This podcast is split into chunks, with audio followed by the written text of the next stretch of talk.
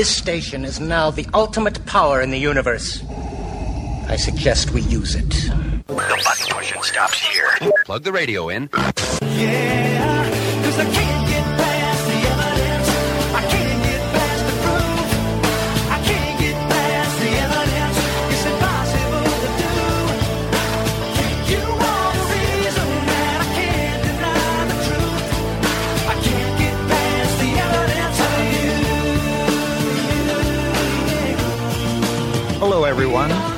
Welcome once again to Evidence for Faith. This is the show where we give you the evidence that shows that Christianity is true, the show that explains the benefits of Christianity for personal happiness and human flourishing. Hello, I'm Keith Kendricks, And I'm Kirk Hastings. and today we are talking about the search for the meaning of life. Kirk, we have a couple news items, but I guess let's see. I should tell everyone that they can check out our website at evidenceforfaith.com. That's evidence, the number four, faith.com. You can listen to past archived shows there. Or if you have iTunes, you can listen to our podcasts on iTunes. Just go to the podcast section and enter evidence for faith. Or if you'd like to listen to the show live and you're not in the South Jersey area, you can listen on the internet or on your iPhone by the TuneIn Radio app. So you just get the TuneIn Radio app. Sunday at 5 p.m. Eastern Standard Time, you plug in WIBG 1020 AM and preset that, and then you can listen to the show. And if you'd like to join in the conversation, which today happens to be about the meaning of life. How do we figure it out? Can we know it? Didn't they make a game out of that a few years back? I don't know. Did they? The game of life? Oh, there is a game of life. That's right. Okay. And yeah, I but I don't think it has the search for the meaning of life in it. It's I think the the the meaning is to make as much money as possible and retire or something like that. right. There's a cereal, too. Life cereal. Oh, that's right. Yes, yes. We will not be talking about that today either. okay, forget do- I said that. We do have a quote that one of our listeners sent in, and it's a great quote, so I thought I would pass this along for the rest of our listeners. This is, it starts out with a quote from Alexis de Tocqueville, who was a French aristocrat who visited colonial America and, well, actually post colonial America. And he says, Among us, meaning the French, I had seen the spirit of religion and the spirit of freedom almost always move in contrary directions. Here, being America, I found them united intimately with one another. They reigned together in the same soil. And then historian Gertrude Himmelfarb comments on this quote by saying, Thus, the country where Christianity was the most influential was also the most enlightened and the most free. So that's our quote for today. Christianity does bring good things to society and to nations that adopt it. Kirk, you've got a news item for something coming up Academic Freedom Day, right? Yes, I do. We have uh, one of our listeners uh, who likes to go by the name of Cowboy Bob has a website where he explores evidence for uh, the Bible and Christianity, much like we do. And his website is located at uh, www.piltdownsuperman.com. And he wanted us to mention that on February 12th, it's going to be Question Evolution Day as well as Academic Freedom Day. And they're going to have some uh, special things on his website. And I believe there are some other websites too that are going to be taking part in that. And he wanted us to mention that on the show so that you can all get ready for that. There you go. Yeah, and I think it's a great timing. I mean, if it is Academic Freedom Day, then why not question evolution? Right. Just like in the 60s, I think they they used to tell kids to question authority. Mm-hmm. So question the scientific authority and see if they are really telling us the truth. And of course, this kind of ties in with that uh, film that was out last year about the uh, um, the difficulty of um, them teaching uh, ideas about creation in schools and and stuff. Yeah, that's right. What happens to you if you do teach scientific evidence that doesn't go along with the reigning paradigm. Right, and in many Yeah. many uh, cases, you're not allowed to because they say, "Well, that's religion, and we can't mix uh, the state and religion, so we can't teach anything that has anything to do with religion." Right, right. So so much for academic freedom, right? right. Well, Kirk, we've been talking about a great book. This is the book is titled Me, the Professor, Fuzzy, and the Meaning of Life. And it's written by David Pensgard, who is a professor at Liberty University, and I'm hoping to have on as a guest for the show. He did this cartoon book where he talks about, you know, okay, it's cartoon, so you think, oh, well, that sounds silly, but he actually really goes into some very deep philosophical ideas. And I guess, did I say he's a professor of philosophy? So he's a professor of philosophy who's also a cartoonist. And the, the ideas are so deep and so interesting uh, that I just am fascinated by, and I thought we should go over these ideas. And what he does is he takes a person step by step through basic ideas, what you can know for certain. Don't make any assumptions and start from the very beginning. So, this show is part two of what we began last week when we started talking about some of the basic things that you can know for certain. Keith, I've been meaning to ask you one thing about this book. Yeah. Who is Fuzzy? Oh, you know, well, see, it's written to a kind of a junior high level, and so there's these cartoon characters in there. Fuzzy, I think Fuzzy is the he's like the guru guy who comes in later because what's going to happen is we're going to as we start from basic ideas like do I exist, does the world exist? We basically build our way up until we get to ideas about the possibility of the existence of God, and then so we talk about he talks about different uh, theories about God, and so he's got this Hindu character, and I'm pretty sure that's Fuzzy. I think that's Fuzzy. Okay. So Just wanted to clarify that. yes, yes, I, I, got to get a copy. too. I got to get a copy of this book to find out what this is all about. Yeah. Oh, you'll love it. Especially you're a cartoonist, so you'll really appreciate this book. yeah, I'm sure I will. It sounds like a graphic novel, comic book type thing. Yeah, it does. It's not the cartooning is not as detailed as what I've seen graphic novels uh, that I've seen in a bookstore. It's more like a comic strip, like a Sunday comic strip style right. cartoon. That's right So- up my alley. Yeah, exactly. That's the kind of cartooning that you do, and, Yeah. and you know this has um, frames, and you know it's it's not stick figures. I mean, I'm not saying you know it's that. It's you know, not they're that outline simple. figures, but it's just not. It's not like those those color graphic novels that you see in a bookstore. Anyways, Right. Not like the So ones where they people- where they spend six months on one panel. yeah, exactly. Yeah, I don't want people to get the wrong idea about that. So, but um, but anyway, so what we're doing is we're going through the ideas that are presented, and they're just basic philosophical ideas. And last week we spent almost the whole hour learning four things. So let's review for everyone what those four things are. Okay. Okay. To begin with, you are thinking. We can know that with certainty. Okay. You you are thinking, right? you must be thinking, and even to try not to think about it, you'd have to think about how you can not think about it. right. So you are thinking. Number two, those who think exist. All right. Right? Otherwise, who's doing the thinking? Right.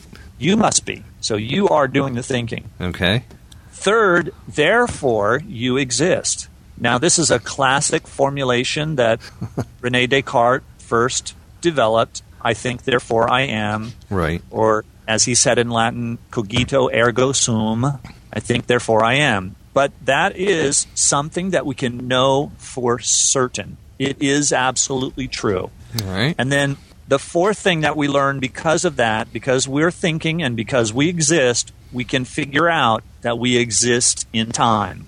So I know it's amazing. It sounds like it took an hour to figure that out, but we're going step by step, not assuming anything, trying to examine any assumptions that we have to bring into the conversation and into the thought process, examining it very carefully. And, and David Pensgard does a really thorough uh, job of this in his book. So we're going to try to mimic him and, and uh, take the idea and, and run with it. How far can we get? So we know those four things. Now, those four things are all about us, about kind of the inside world, the world of our minds. Mm-hmm. What about the outside world? Right. What can we figure out, or how much can we learn about the outside world? How do we even know that anything exists outside of yourself? Right.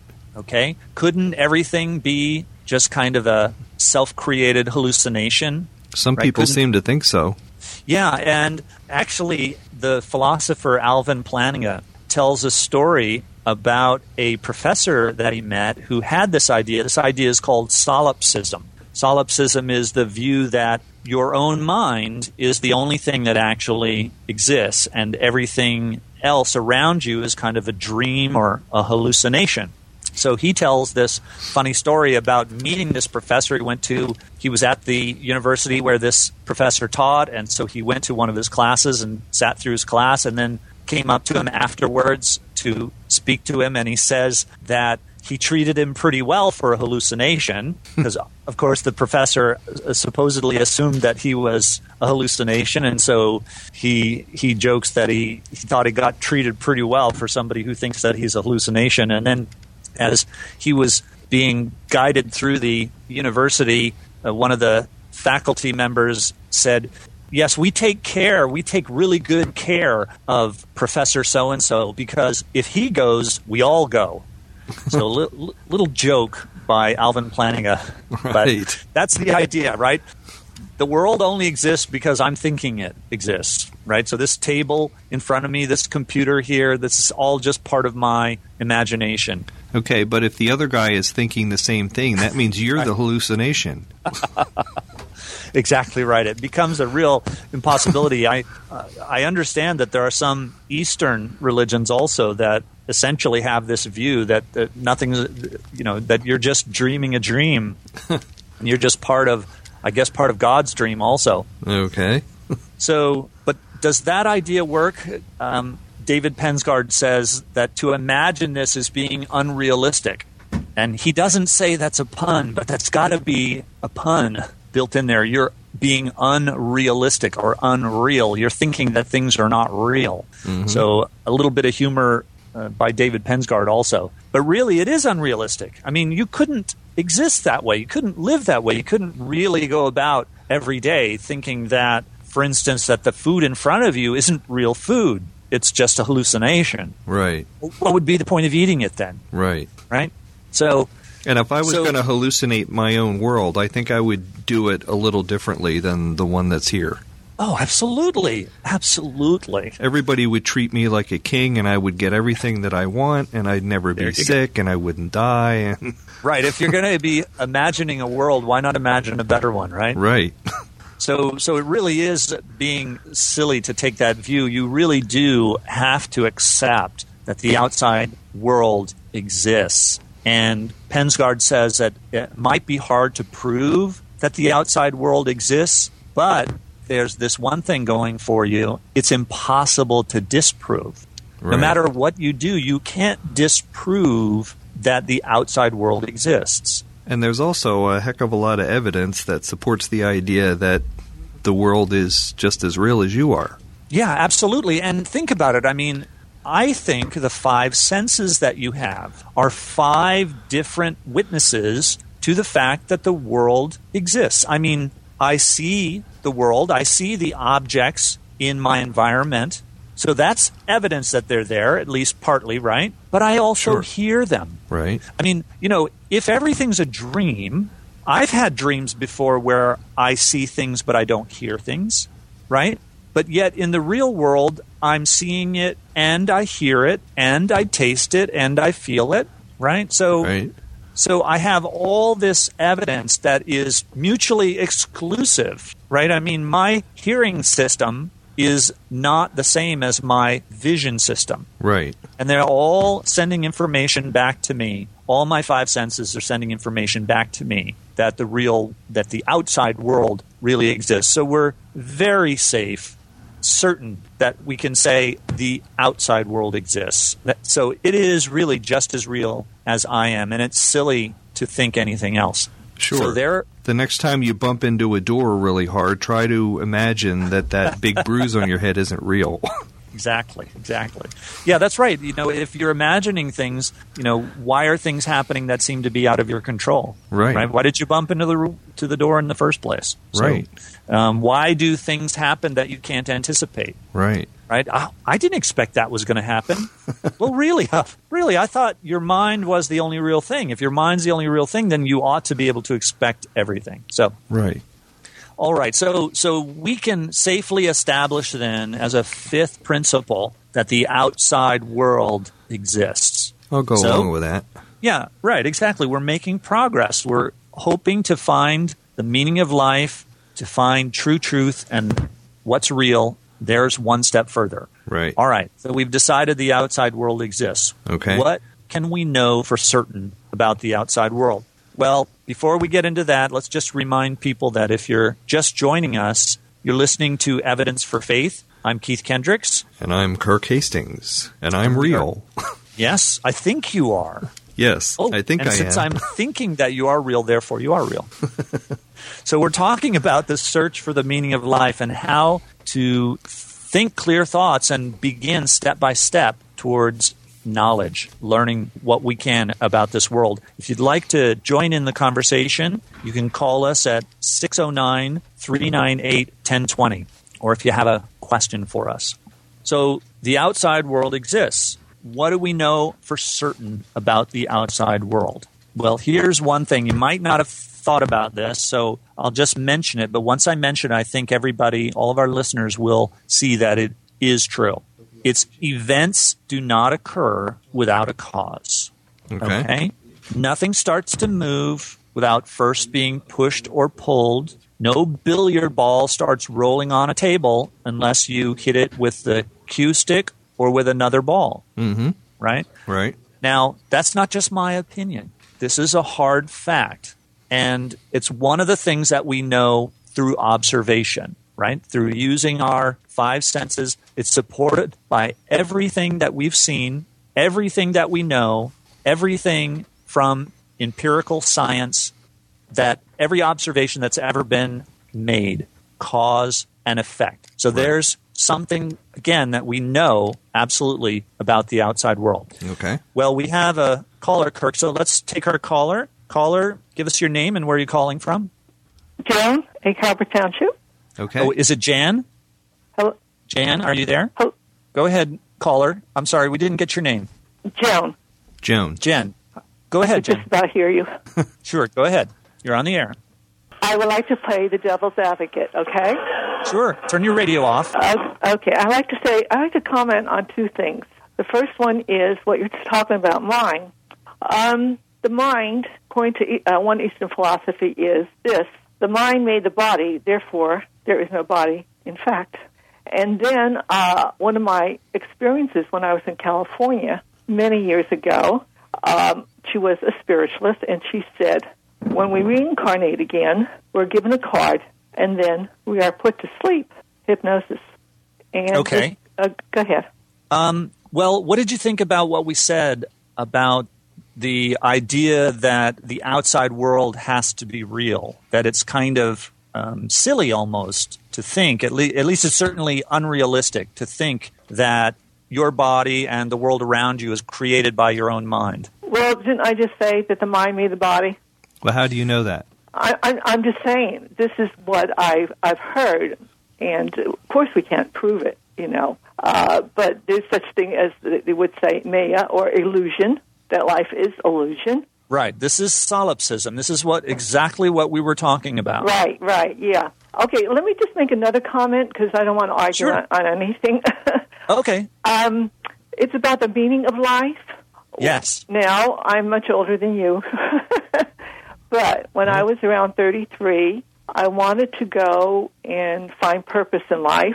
My pathway, and there are many pathways to the Father, was through meditation, which I did. And later on, I found it was profound meditation. And I found the meaning of life and what my purpose was through meditation. Because Jesus said, when the, the when when they the priest said to him, "Where where is your heaven?" He said, "The kingdom is within." Well, how do you get there? the straight and narrow path meditation. And when I received this from Spirit, I received inner peace, and it it was just great, which is still with me to this day, which is like 40 years ago. I just want to make a comment on it. That's all. All right. I appreciate that, Jen, and thanks for listening to the show. Hopefully, you'll be able to follow along with us. This is going to take a couple of weeks to go through this, but we're going to see if we can come to the meaning of life through logic and reason. That's that's your uh, uh, Instead of through not meditation. your logic and reading, So- reason because you're using you're using the left side of your brain. Man only uses Yes. ten percent of his brain. The other meditation is going to the right side of your brain, which which man does not use, which we should use. Otherwise, we wouldn't be where we are today in this world. Uh, that is spirit.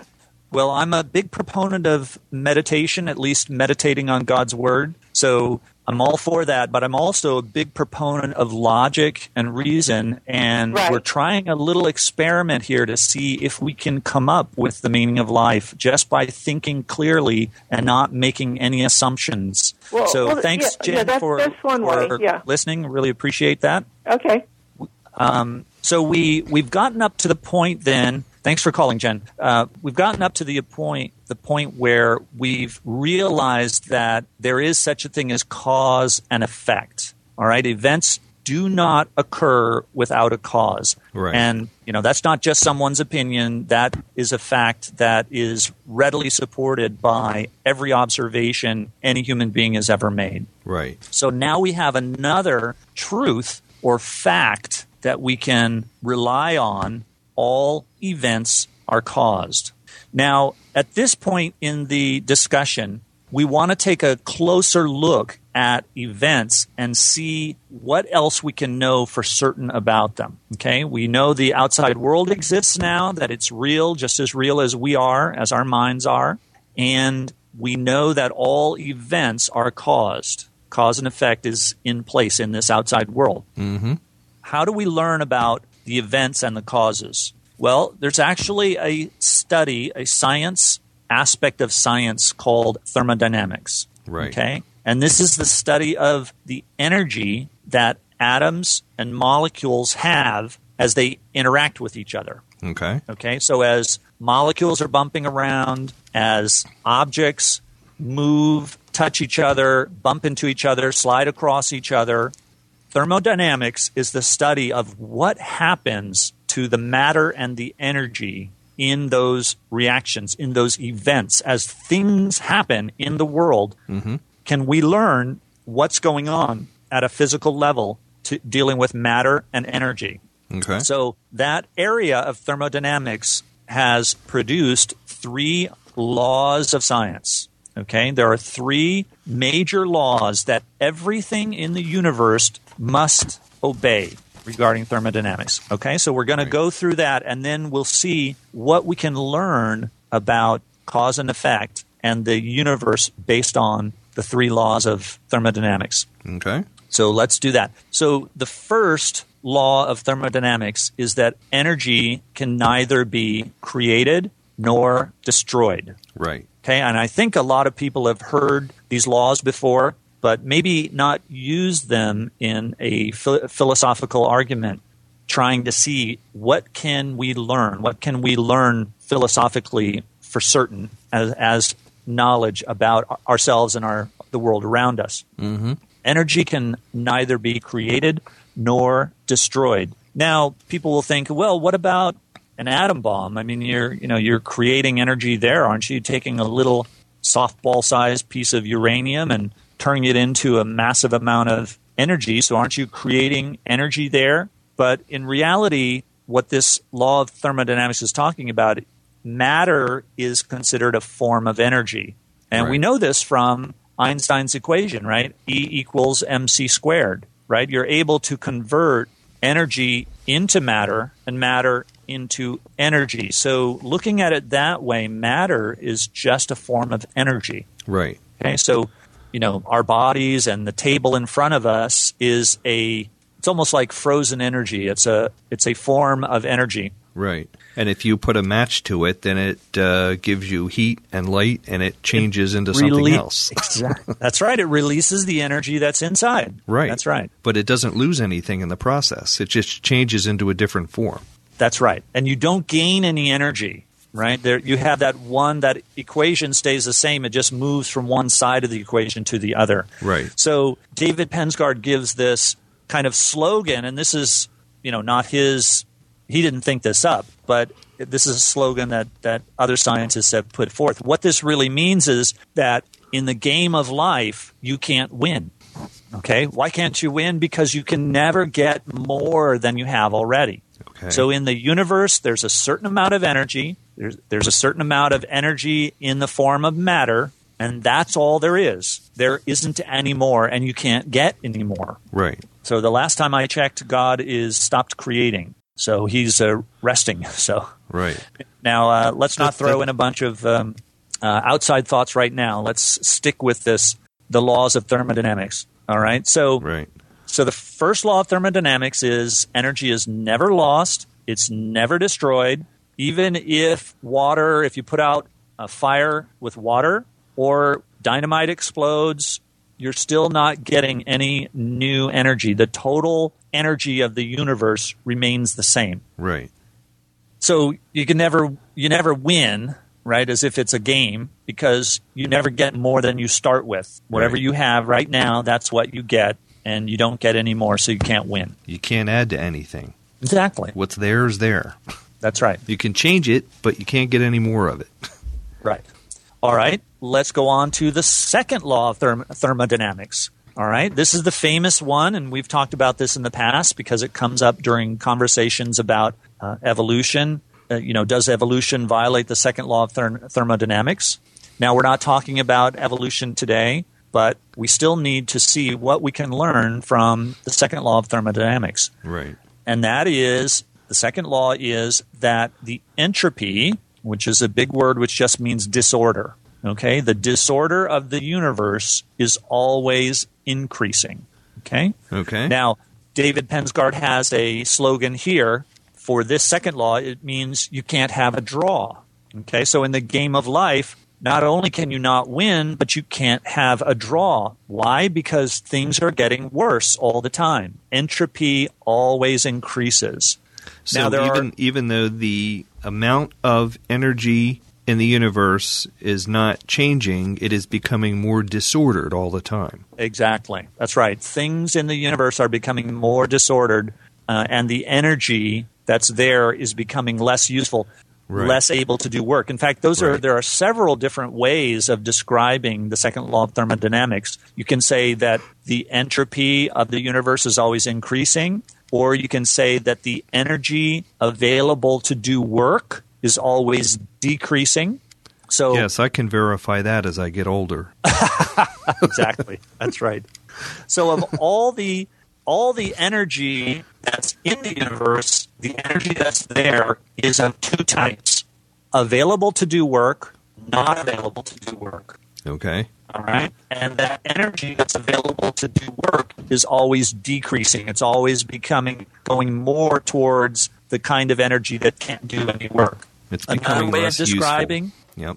Another way of describing the second law is that some of the energy that's put into any process is lost to friction. Okay? Okay. So it's just kind of wasted energy. If you could create a process that didn't have any friction, you would be able to drive your car essentially forever. But I guess you couldn't stop it then. You'd, uh, you'd need to be able to turn on and off the friction, right? So your brakes will work. You're talking about a perpetual motion machine.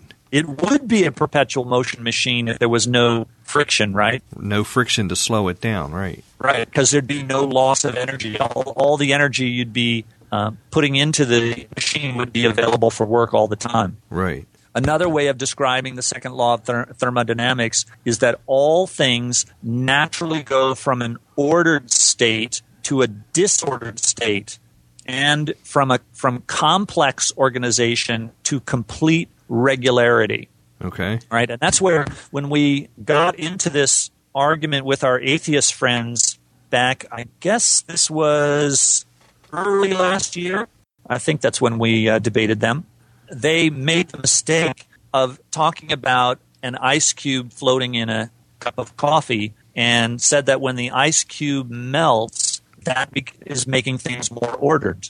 Well, it's not more ordered, it's actually more structured, more complex to have the ice cube. And when the ice cube melts and dissolves into the hot liquid, it becomes more regular or uncomplex. Right. So, the, you know, they really didn't even understand um, what the second law of thermodynamics was all about. One of the other mistakes that they made was because of the title, thermodynamics, they tried to claim that it only has to do with heat exchange. It only has to do with thermal. But that's actually not true. It actually has to do with every type of event that there is mechanical events, physical events, electrical events, chemical events. Right. All of them are affected by thermodynamics. Right. Now, so the slogan, you can't have a draw, is because even though you can't lose energy, it can become useless. Right. So that energy that you have becomes useless. And you'll always come out of any interaction with less than you start. So you have a cause and an effect, you have an, a, an event that happens, and always in every event, you have less than what you started with, less usable energy. Right. So it's as if you can imagine this. Imagine that all of the energy in the universe is in an hourglass, in the top part of the hourglass. And as time passes, the energy is used and therefore it falls into the bottom of the hourglass where it becomes useless again Right. or becomes useless for the first time. Right. So that's an example of of what's going on in the universe. All the energy in the universe is slowly becoming useless. It's being used up basically, like a battery that's wearing down. You've got a fully charged battery at the beginning, and even though you've still got the battery, it's be, the energy becomes so weak that it becomes useless and can no longer be used. Right. So all the all the energy in the universe is becoming unavailable to ever do any kind of work. Again, there will you know no more suns, no suns that are shining to heat planets. Uh, there will never be any anything more happening eventually. When it when everything in the universe becomes all the energy becomes unavailable for work, guess what? It's all over. There ain't no more. Right. It's the end of the universe. And maybe some of you out there have heard of the heat death of the universe. This is what they're talking about. Right. That eventually the entire universe will just be nothing but a low level. I think they say it's uh, infrared, be probably at the infrared level. Just low level heat that can't be used for anything.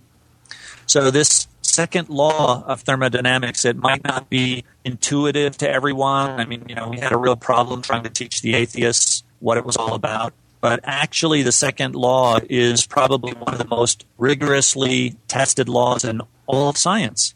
We really know this is true. There's, I mean, people have tried to create perpetual motion machines forever, and no one's been able to do it. It's you really do. Uh, you can't you can't have a draw. You can't you can't uh, even break even. Right.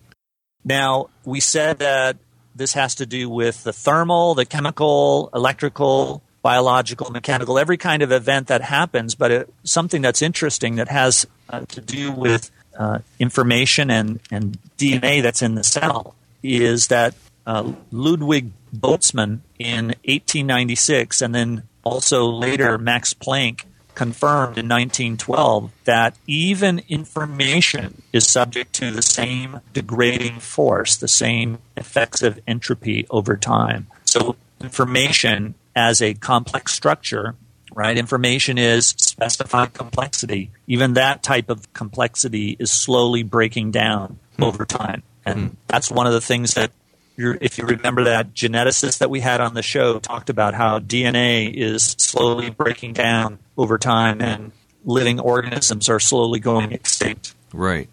Well, there's two temporary exceptions to this law of thermodynamics that we know about. Okay, one of them is life, and one of them is intelligence. So let's take a look at that. But if you're just joining us, we want you to know that you're listening to Evidence for Faith. I'm Keith Kendricks. And I think I'm Kirk Hastings. But you're not sure after all, all this that we've been going through. Actually, you should be certain. you should be uh, certain that you're you. I think I am, therefore I am, right? Oh, therefore you exist. We're talking about the meaning of life, and we're we're using a book called "Me, the Professor Fuzzy, and the Meaning of Life" by David Pensgard. We're going through a developmental series of ideas, step by step. What can we learn? What if we start with no assumptions? Can we build up and learn things based on what we do know for certain? So we've established six basic principles that we can know for certain, that we know are absolutely true. And right now, we're examining the events that occur in the outside world through thermodynamics to see if there's something else we can learn so that we can continue this quest of knowledge for the meaning of life. So it does appear that life seems to be a temporary escape from this law, the second law of thermodynamics, that everything is going downhill. Mm-hmm. I mean, think about it. If entropy had its way, if entropy was working the way we say it is, our bodies would decay into mush in just a few weeks. I mean, our bodies are just a hive of activity. All kinds of events are going on constantly. Our heart is beating rapidly. Our mind is thinking. Electrical impulses are going around. Muscles are moving. Joints are bending. And all this energy is being used up. Everything is decaying. So, how come our bodies don't decay? How come our bodies don't just decay away, right? Well, they So, do I mean- eventually. Yeah, they do eventually, but we've got some kind of a temporary retr- reprieve, right? Right, I mean, they say that a dead you're- body. If uh, somebody dies and their body is just laying there, what's going to happen to it? I mean, it's just going to be rot away rapidly. Right. So how come now if that person had lived, let's say they the, the dead body is of a 50-year-old man. Well, if the person had lived, they might live for another 30, 40 years. Well, how come if they're just because they're not alive, they decay away immediately, Right. right? I mean, according to uh, second law of thermodynamics, every event in your body is inevitably making things worse. It's increasing the disorder, and you would just die rapidly, right? But somehow life seems to be able to avoid this at least temporarily, right? Right. This decay process. I mean, you're not rotting right there. I mean, I haven't seen you recently, uh, Kirk, but I don't think you're rotting over No. there in the studio, are you? I'm getting older, but I'm not. It's not that bad. right? Okay, so there's something that's happening. There's something that's delaying the rot process, right? Right. The decay process. Something is delaying it in, in you. So even though the second law of thermodynamics says everything's going downhill, it's like an escalator, inevitably pushing you downhill. According to David Pensgard in his book, it's as if you're walking up that down escalator. Right. So you're able to walk up. So every time you take a step upward, yes, the escalator pulls you down, but you're able to walk up at the same speed or at least slightly less. You're still losing a little bit. You're still headed down. I mean, eventually you're going to get to the bottom of the escalator, right? right. I mean, unless you know something I don't know, unless you're taking some some pills that I don't know about, right? So entropy, this this force towards disorganization and decay, drags you down while you're walking up, and this allows organisms, creatures, to stay alive for more than just a few days or a few weeks, right? I mean, you don't just you know your, your nose just doesn't rot and fall off your your uh, your face Right. right? So let's talk about how this happens. How is it possible? How can it be that you can temporarily postpone the second law of ther- thermodynamics? How does life postpone the second law of thermodynamics? That's a good question. Yeah, right? Wouldn't it violate the second law? I mean, if you're even postponing it, doesn't it violate the second law of thermodynamics? No, because the law is still operating. You're just fighting against it temporarily. Well, that's yeah, that's it. It doesn't violate it because it's actually, and in fact, it, it isn't really even postponing it. It only seems as if it's postponing it. It's actually diverting it. So let's take a look at that. The second law of thermodynamics is always operating. Systems are always getting more uh, disordered, complexity always becoming more regular and simple and less complex. That's what makes the second law a law, right? I mean, a law means it always happens this way, like the law of gravity. The Right. law of gravity is always in effect. It's never not in effect, even if you have something unexplained, like a balloon floating upward. You know, you've got this kind of weird thing that seems to be violating the law of gravity, but the law of gravity is still putting just as much force on that balloon as it was before, even though it's going up, right? Right. still it's still in effect. And so the second law of therm- thermodynamics is still in effect with your body, even though temporarily you seem to be avoiding it. So life is somehow able, able to temporarily avoid death. That's what you're temporarily avoiding. You're not avoiding the second law, you're just avoiding death. Right. So what's going on? How is this happening? What, how is life able to do this? Well, you and everything around you is normally decaying at a specific rate. Okay? But since you're alive, you can eat some of the things around you. Right? Typically we call those things food. Right. But you can eat food. You can eat some of the things around you.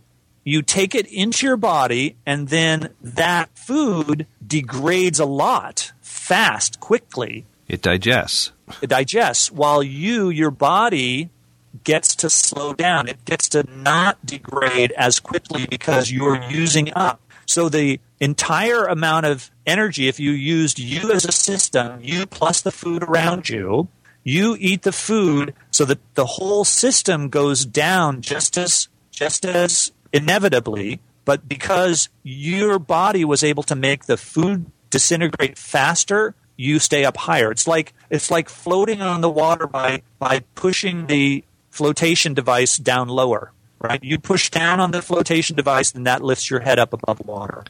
Would it So work? Would it work hmm? to say that you're kind of borrowing the energy from the food you eat to keep you going a little longer than you would if you didn't eat it? Yeah, that's exactly right. It's that, remember, we're back to that useful energy versus e- energy that's not available for work. Right. Here is energy in this apple or in this piece of meat that's ready to do useful work. So you take that energy in and you borrow that useful work. Therefore, your body doesn't have to use up the energy that's in it. Because if you did, then you would die. Right. Right? Use up all the useful energy in your body and you're dead. Right. So you're essentially borrowing it. So we're kind of renewing our energy on a daily basis from the food we eat. That's right. That's right. So that's how you keep level on this escalator. That's how you take a, a step upward. You take a step upward by having a meal. Right.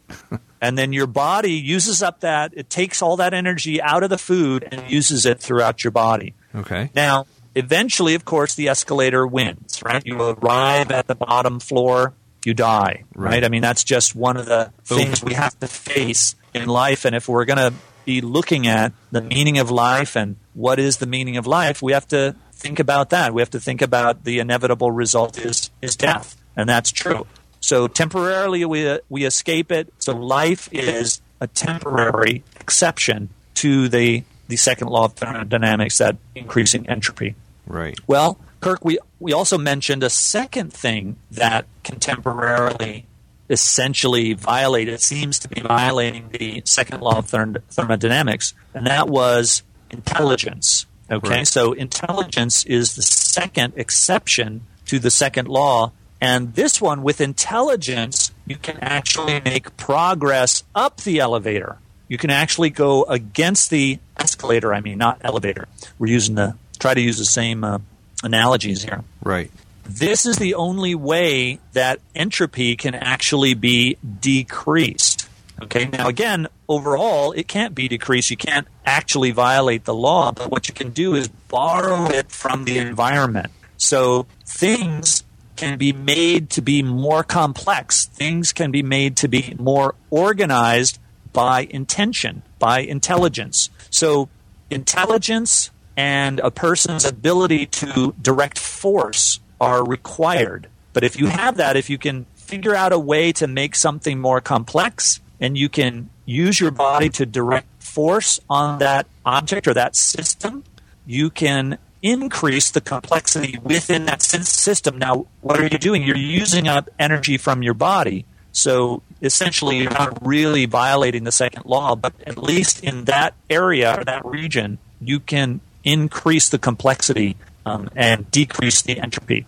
So let's talk about a couple of examples. If I assemble the parts of a model airplane, okay, I have increased the organization of those parts and I've decreased their entropy, right? I've uh-huh. made them more complex. They were, you know, fairly uniform. They're all laid out in a little plastic pattern. You know, it's just a kind of a flat sheet of pattern with some impressions pressed on them.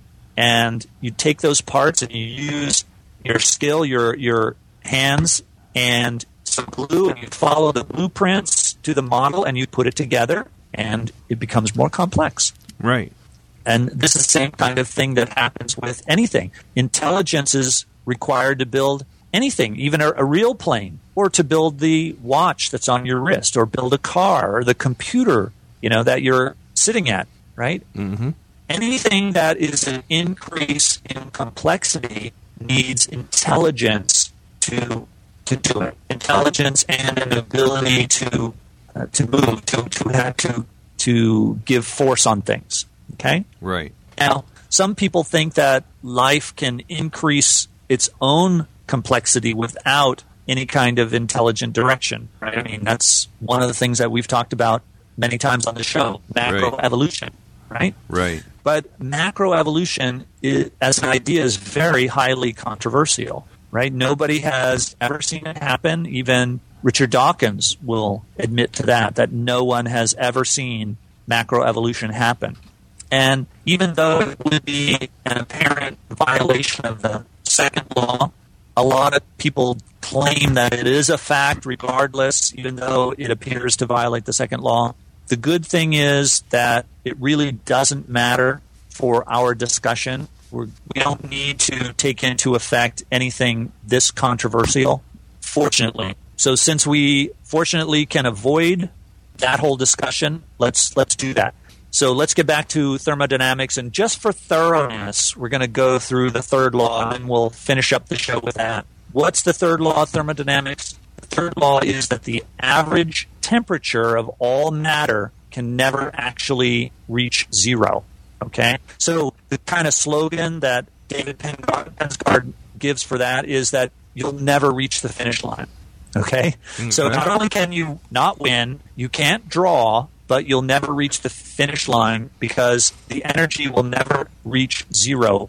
Now, again, this is we're not going to be using the third law for our discussion going forward. We're going to be using the first and second laws to uh, to continue. But let's review since it's the end of the show. Let's review the six things we've learned so far. Okay, we know for certain you are thinking. We know those who think exist Therefore, you exist. We know you exist in time. We know that the outside world exists. And we also know that all events are caused. So when we come back, we'll learn what else we can learn from the second law and first laws of thermodynamics about the meaning of life. Thanks for listening, everyone. You've been listening to Evidence for Faith. Please send your comments or questions to email at evidenceforfaith and include the call letters of the station that you listen to us on. Join us again next week for more reasons to believe, and always remember that the best reason for being a Christian is because it's true. No!